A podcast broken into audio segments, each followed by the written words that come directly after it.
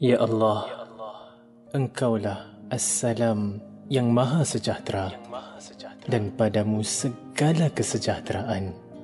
Berkatilah kami, bimbinglah kami, berpandu firman dan sabda Nabi-Mu. Firman dan sabda. Oh.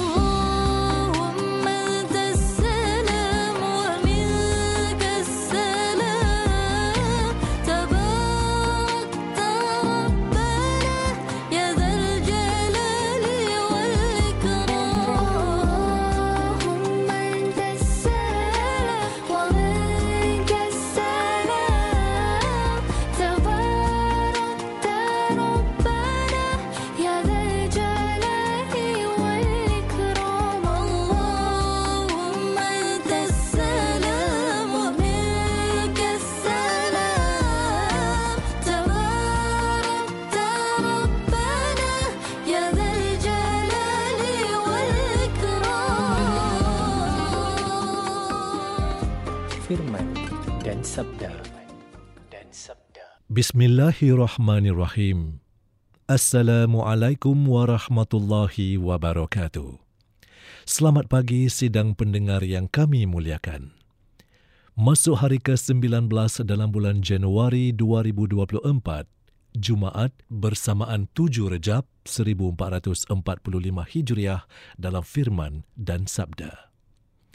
Marilah sama-sama kita hayati dan mendengar sama bacaan Surah An-Nisa ayat seratus enam puluh tiga bersama yang berbahagia Qari Ustaz Mohd Zul Fadhli Abdul Razak. A'udzu billahi minasy syaithanir rajim. Inna auhayna ilaika kama auhayna ila Nuhin wan nabiyina min ba'dihi wa auhayna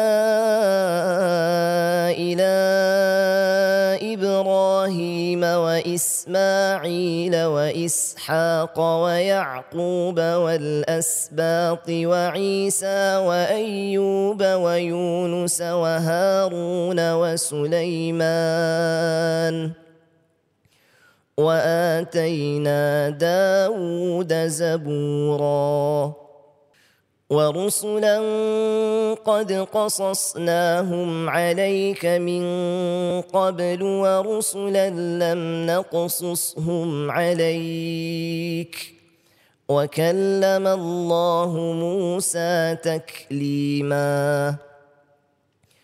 رُسُلًا مُبَشِّرِينَ وَمُنذِرِينَ لِئَلَّا يَكُونَ لِلنَّاسِ عَلَى اللَّهِ حُجَّةٌ بَعْدَ الرُّسُلِ وَكَانَ اللَّهُ عَزِيزًا حَكِيمًا لكن الله يشهد بما أنزل إليك أنزله بعلمه والملائكة يشهدون وكفى بالله شهيدا إن الذين كفروا وصدوا عن سبيل الله قد ضلوا ضلالا بعيدا إن الذين كفروا وظلموا لم يكن الله ليغفر لهم ولا ليهديهم طريقا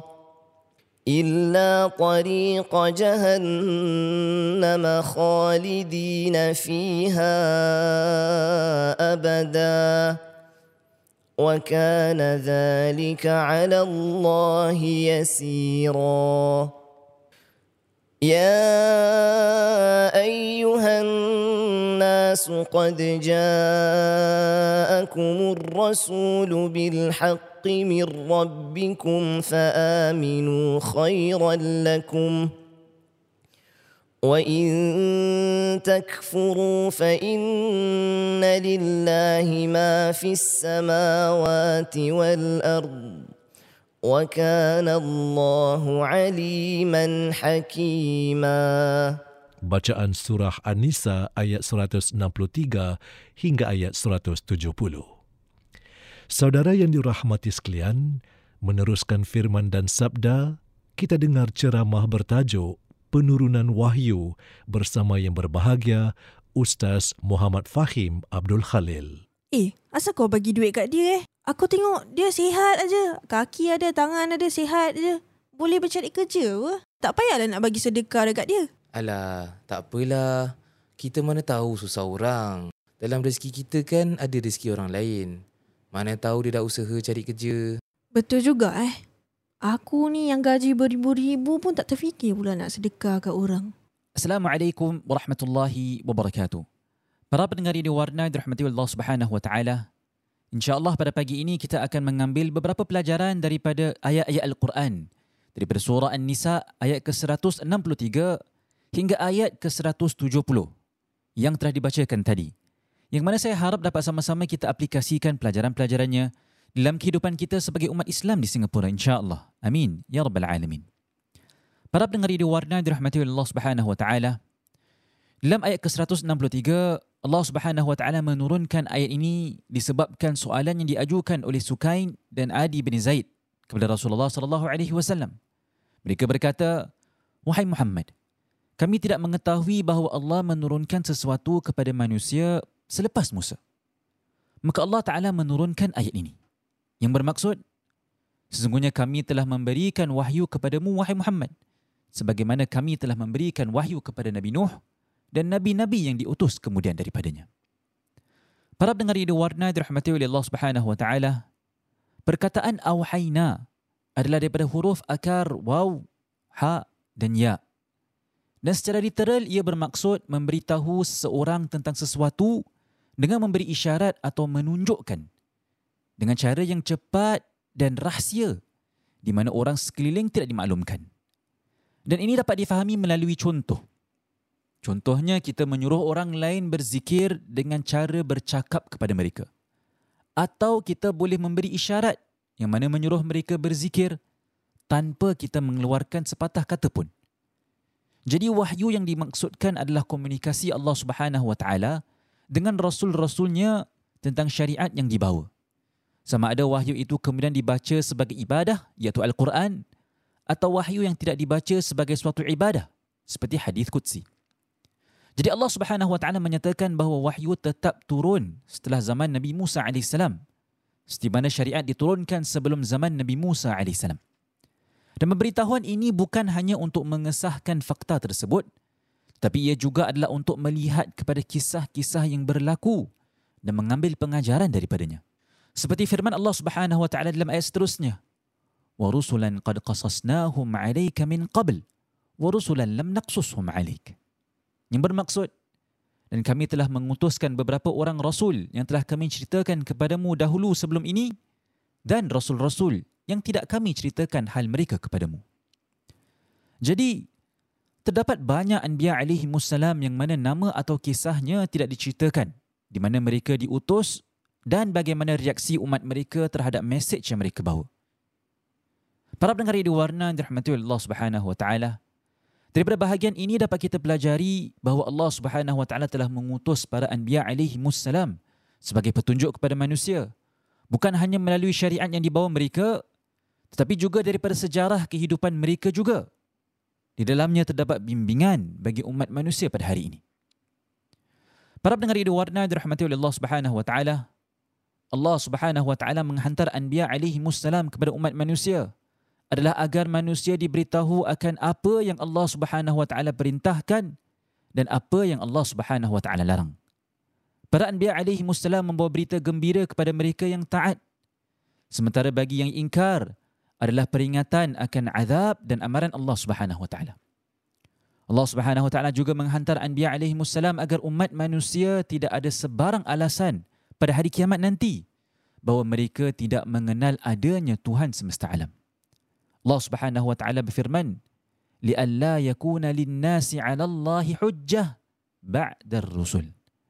Yang bermaksud supaya tidak ada bagi manusia sebarang alasan pada hari kiamat kelak terhadap Allah Subhanahu wa taala sesudah mengutuskan rasul-rasul. Jadi Allah Subhanahu wa taala telah mengutus para rasul dan nabi kepada setiap umat untuk memberi peringatan kepada manusia. Sehingga pada hari ini majoriti manusia tahu akan adanya Tuhan, adanya Allah Subhanahu wa taala.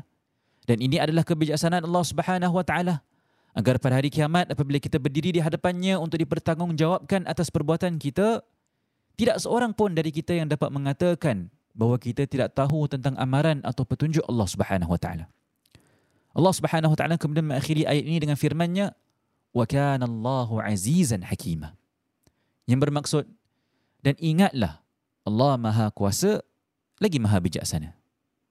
Para pendengar yang diwarnai dirahmati oleh Allah Subhanahu wa taala, para mufassir mengatakan bahawa apabila Allah Subhanahu wa taala mendatangkan dua namanya yang mulia, datangkan bersama, maka akan ada maksud ketiga. Jadi kita lihat, kalau satu nama pun sudah hebat, apatah lagi kalau digabungkan dua nama. Betul? Jadi ia menambah keindahan nama-nama Allah Subhanahu wa taala. Jadi di sini Allah Subhanahu wa taala hendak memberitahu kita yang walaupun Allah Subhanahu wa taala berkuasa untuk membuat apa sahaja, tetapi Allah Subhanahu wa taala tidak menyalahgunakan kuasanya itu. Allah Subhanahu wa taala mentadbir dan menghukum manusia dengan penuh kebijaksanaan. Subhanallah. Para pendengar yang diwarnai dirahmati oleh Allah Subhanahu wa taala, daripada ayat ini dapat kita belajar dua perkara. Yang pertama, dalam kita berdakwah, kita haruslah menyampaikan kedua-dua berita gembira dan juga ancaman. Jangan hanya menceritakan yang sedap dan manis sahaja, tapi meninggalkan mesej dan perintah dari Allah Subhanahu wa taala. Begitu juga sebaliknya. Kita belajar bahawa terdapat dua tanggungjawab para nabi, iaitu memberi khabar gembira dan juga memberi amaran. Jadi perlu pada keseimbangan. Kadang-kadang kita mengajak orang kepada kebaikan dengan memberi amaran demi amaran, sehingga akan membuat mereka rasa tiada pengampunan ataupun harapan lagi untuk mereka. Jadi tidak boleh. Dan sebagaimana kita harus mengingatkan orang sekeliling akan amaran yang Allah Subhanahu wa taala berikan, kita juga perlu ingatkan mereka akan adanya rahmah dan ganjaran Allah Subhanahu wa taala. Jadi pendekatan seimbang inilah yang patut kita gunakan di dalam dakwah kita memanggil manusia dekat pada Allah Subhanahu wa taala. Dan kemudian pelajaran yang kedua yang dapat kita ambil daripada ayat ini pula adalah tentang rahmat Allah Subhanahu wa taala. Allah Subhanahu wa taala menunjukkan rahmatnya terhadap manusia. Allah Subhanahu wa taala menghantar para anbiya alaihi wassalam kerana dia mengambil berat tentang ciptaannya yang bernama manusia.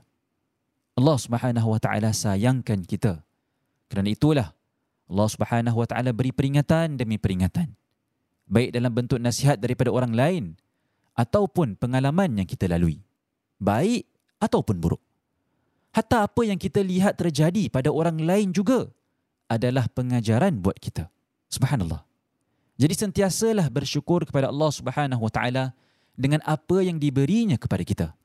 Kerana Allah Subhanahu wa taala Maha berkuasa untuk mengubah keadaan, dan setiap keadaan atau kejadian yang berlaku adalah daripada kebijaksanaan Allah Subhanahu wa taala. Kemudian ayat seterusnya memberitahu tentang mereka yang ingkar perintah Allah Subhanahu wa taala, dan bukan setakat ingkar, tapi mereka menghalang pula orang lain daripada menerima kebenaran agama.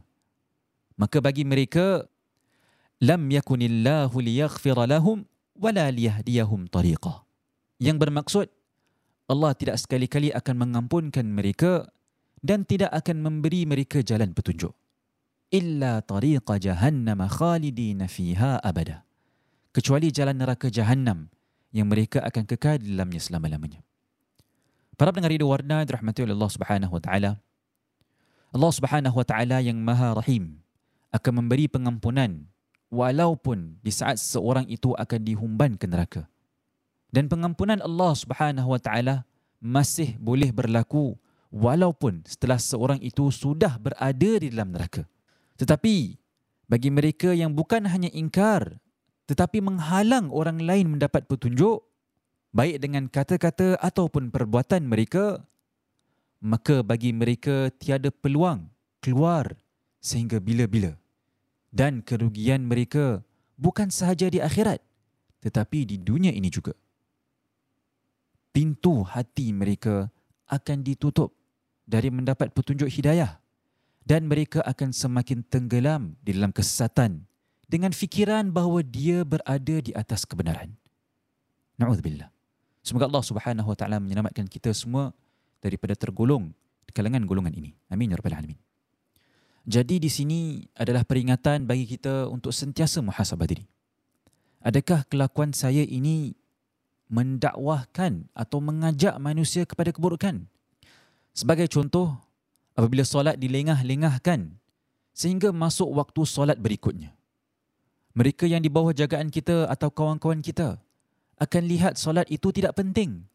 Maka solat yang mana adalah hubungan antara hamba dengan Allah Subhanahu Wa Taala menjadi semakin lemah dan lama kelamaan ditinggalkan. Na'udzubillah. Contoh lain juga, bacaan Al-Quran. Jika kita asyik suruh anak-anak kita atau cucu kita untuk baca Al-Quran, tetapi kita sendiri malas baca Al-Quran, adakah kita rasa mereka akan teringin atau terlintas di fikiran mereka untuk membuka Al-Quran di waktu senang ataupun susah? Jadi kelakuan dan akhlak kita adalah dakwah kepada orang di sekeliling kita. Sentiasalah berwaspada. Kita tidak tahu bagaimana kelakuan kita mempengaruhi orang sekeliling kita. Para pendengar diwarnai dirahmati Allah Subhanahu Wa Taala. Kemudian setelah menjawab bantahan yang dikemukakan oleh Bani Israel pada zaman itu dan juga mengesahkan kenabian Muhammad sallallahu alaihi wasallam, Allah Subhanahu Wa Taala kemudian memberi mesej kepada semua manusia di mana sahaja mereka berada. Ya ayyuhan nas, قد جاءكم الرسول بالحق من ربكم فآمنوا خيرا لكم. Wahai sekalian umat manusia, sesungguhnya telah datang kepada kamu Rasul Allah dengan membawa kebenaran dari Tuhan kamu, maka berimanlah kamu kerana yang demikian itu amatlah baiknya bagi kamu. Para pendengar ridho warna dirahmati Allah Subhanahu Wa Taala, ayat ini adalah peringatan bagi kita semua untuk terima setiap ajaran Nabi sallallahu alaihi wasallam dan taat pada apa yang Allah Taala perintahkan. Bukan setakat tahu kewujudan Al-Quran dan hadis, tapi kita harus lihat apa yang terkandung di dalamnya, apa yang Allah Subhanahu Wa Taala inginkan daripada kita. Seperti mana kita lihat pada perkongsian semalam, iman harus datang bersamanya amal. Jadi Al-Quran yang dibawa Nabi sallallahu alaihi wasallam mengandungi semua petunjuk yang kita perlukan. Sebagai contoh, dalam surah An-Nisa yang membicarakan tentang hak wanita, juga hak anak yatim, hukum tentang harta pusaka, perkahwinan dan juga hak keluarga. Jadi apabila kita tidak membaca Al-Quran atau menafikan apa yang ada di dalamnya, bagaimanakah kita menjalani kehidupan seperti mana Allah Subhanahu Wa Taala inginkan? Jadi daripada bahagian ayat ini, ia mengajar kita dua perkara. Yang pertama, boleh kita beriman kepada Allah Subhanahu Wa Taala dan Rasulullah Sallallahu Alaihi Wasallam dan mengikuti apa yang terkandung dalam Al-Quran, kita tidak akan memberi sebarang manfaat kepada Allah Subhanahu Wa Taala atau Rasulullah Sallallahu Alaihi Wasallam, tetapi yang kita akan menguntungkan adalah diri kita sendiri. Dan pelajaran kedua pula adalah memiliki ilmu itu adalah amat penting, kerana ilmu akan bantu menyelamatkan kita. Apabila kita baca Al-Quran dan merenungkan isi kandungannya, kita akan mendapat ilmu. Dan jika kita terpesong atau tersasar daripada jalan yang betul dan tidak tahu bagaimana untuk mencari jalan pulang kepada Allah Subhanahu Wa Taala, maka di mana lagi akan kita dapat cari dan membina hubungan kita dengan Allah Subhanahu Wa Taala jika bukan daripada kata-katanya? Lagi dekat kita dengan kata-kata Allah Subhanahu Wa Taala, lagi dekatlah kita dengan Tuhan kita. Seperti seorang kekasih dan kekasihnya, jika mereka berdua berjauhan, maka mesej, surat, call dan sebagainya yang akan menguatkan hubungan mereka berdua walaupun berjauhan dan saling merindui. Oleh itu, kuatkanlah hubungan kita dengan Allah Subhanahu Wa Taala melalui Al-Quran.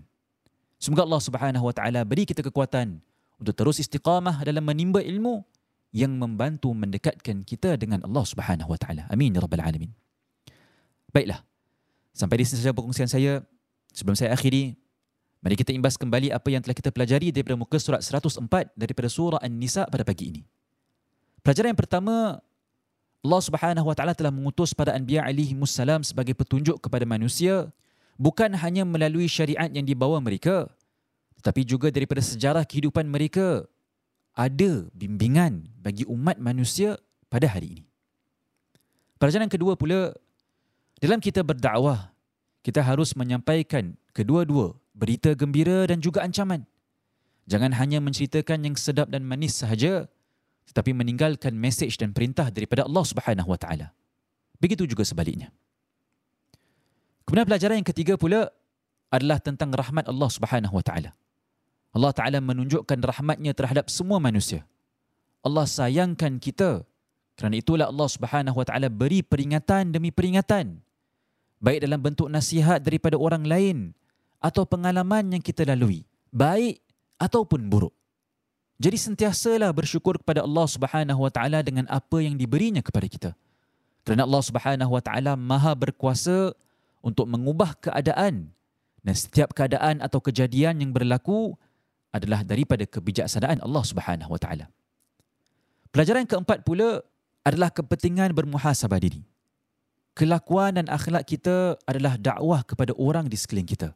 Jadi sentiasalah berwaspada. Kita tidak tahu bagaimana kelakuan kita mempengaruhi orang sekeliling kita. Pelajaran kelima pula adalah kita hendaklah terima setiap ajaran Nabi sallallahu alaihi wasallam dan taat pada apa yang Allah Subhanahu Wa Taala perintahkan. Bukan setakat tahu kewujudan Al-Quran dan hadis, tetapi kita harus lihat apa yang terkandung di dalamnya, apa yang Allah Subhanahu Wa Taala inginkan daripada kita. Kerana iman harus datang bersamanya amal. Dan kemudian pelajaran keenam pula adalah apabila kita beriman kepada Allah dan Rasul sallallahu alaihi wasallam dan mengikuti apa yang terkandung dalam Al-Quran, kita tidak akan memberi sebarang manfaat kepada Allah Subhanahu Wa Taala atau Rasulullah sallallahu alaihi wasallam, tetapi yang kita akan menguntungkan adalah diri kita sendiri. Dan pelajaran yang terakhir yang dapat kita ambil daripada perkongsian hari ini daripada muka surat seratus empat adalah kepentingan memiliki ilmu. Memiliki ilmu itu adalah penting, kerana ilmu akan bantu menyelamatkan kita, dan kuatkanlah hubungan kita dengan Allah Subhanahu Wa Taala melalui pembelajaran Al-Quran. Baiklah, sampai di sini saja perkongsian saya. InsyaAllah esok adalah sambungan muka surat seratus lima ayat ke seratus tujuh puluh satu daripada surah An-Nisa. Semoga kita meraih manfaat daripada apa yang telah disampaikan, dan semoga Allah Subhanahu Wa Taala memberi kita kekuatan untuk membaca Al-Quran, memahami Al-Quran dan mengamalkan Al-Quran. Sekian. Assalamualaikum warahmatullahi wabarakatuh. Ceramah bertajuk Penurunan Wahyu dalam Firman dan Sabda.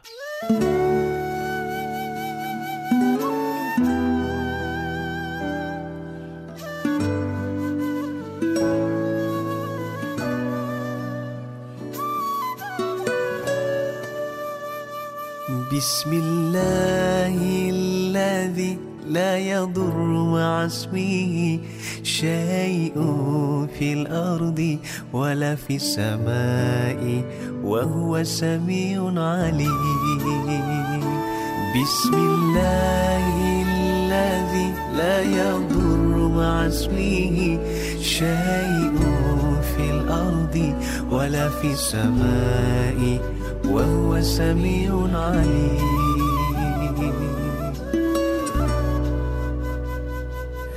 بسم الله الذي لا يضر مع اسمه شيء في الأرض ولا في السماء وهو سميع